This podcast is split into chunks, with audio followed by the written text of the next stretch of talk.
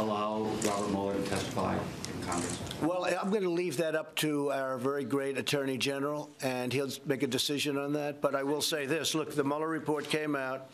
It was done uh, at, uh, I guess I'm hearing numbers now close to $40 million with 17 or 18 very angry Democrats who hated Donald Trump, and also uh, everything that they could possibly have at their disposal. There was nobody that was in the history of our country more transparent than me. I said, give them every document, give them every person, let the White House counsel testify. I think he testified for 30 hours. I guess they must have asked him the same question because uh, there wasn't very much to testify about. But I said, let him testify and let him keep him as long as you want. Actually, when I heard 30 hours, I said, that's a long time. But I let him testify. I didn't have to have presidential privilege. I could have stopped everything. I didn't have to give them a document. I gave them 1.5 million documents. I gave them White House counsel. I gave them other lawyers. Anybody you want, you can talk to. At the end of the testimony, no collusion, and essentially no obstruction. Of course, a lot of people say, how can you obstruct when there was no crime, when there was no collusion? How can you possibly obstruct? I'll tell you, but it's worse than that. It's not only was there no crime, but the crime was committed on the other side. So we're protecting against the crime committed on the other side.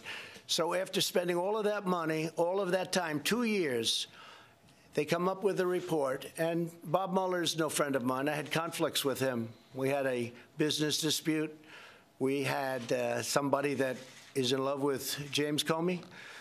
We like James Comey. They were very good friends, supposedly best friends. Maybe not, but supposedly best friends. You look at the picture file, and you see hundreds of pictures of him and Comey.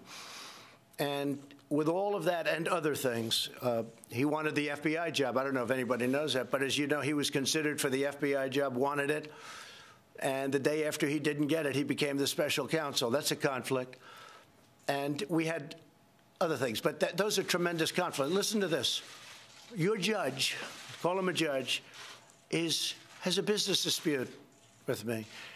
Your judge has a fantastic relationship with James Comey. Well, he's a part of this. He lied to Congress. He leaked. He's a liar, a leaker. And your judge has a situation where he wanted to become the FBI director. We chose Director Wray instead and told him, I'm sorry. That's, those are tremendous conflicts. Those are tremendous conflicts. And then he puts on his staff almost all Democrats, many of whom contributed to Hillary Clinton. None of them contributed to me, that I can tell you. And it started out at 13 and went to 18. And these were angry Democrats. These were people that went to her, in one case, went to her. It was supposed to be a party. It turned out to be a funeral on election evening and was going wild. He was so angry. And this man now is judging me. You had other people made big contributions to Hillary Clinton's campaign. They were angry Democrats in, I think, almost all cases. One of the people worked on the Clinton Foundation as just about the top person at the Clinton Foundation. With all of this, they came back, no collusion. There's nobody in this room, including you. If they were, that's you, John. If we looked at you with $40 million, 18 angry people that hated you, and all of the other things I mentioned, they'll find something. I don't know. Maybe John not. Go ahead, finish Mr. it. Mueller is also friends with Mr. Barr, and as you're aware, Mr. Barr told lawmakers that he didn't have a problem with Mr. with Mr. Mueller testifying. I'm going to leave that up to uh, the Attorney General as to whether or not. I, I think to me it looks like a redo. Here's what's happened the report comes back, it's perfect, it's beautiful. There's no collusion. Nobody even talks about collusion. Do you know, I haven't heard the word Russia in a long time. There's no more talk about Russia. What happened to Russia? The Russian witch hunt? They don't talk because it was so on collusion, which, by the way, is by far, that's the big deal. Because it was all about Russia. So I haven't heard the word Russia. They don't use the word Russia anymore. So there's no crime. There never was a crime. It was a hoax. It was a witch hunt.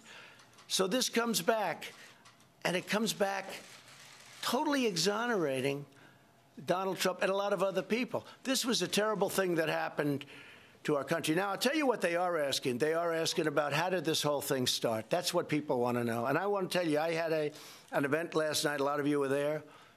Thousands and thousands of people standing in a field. They've never seen anything like it, meaning even the press. But it's always that way. We've never had an empty seat. Thousands of people last night. You know what they want to know? How did this whole thing start? Going to be hard for them to answer that.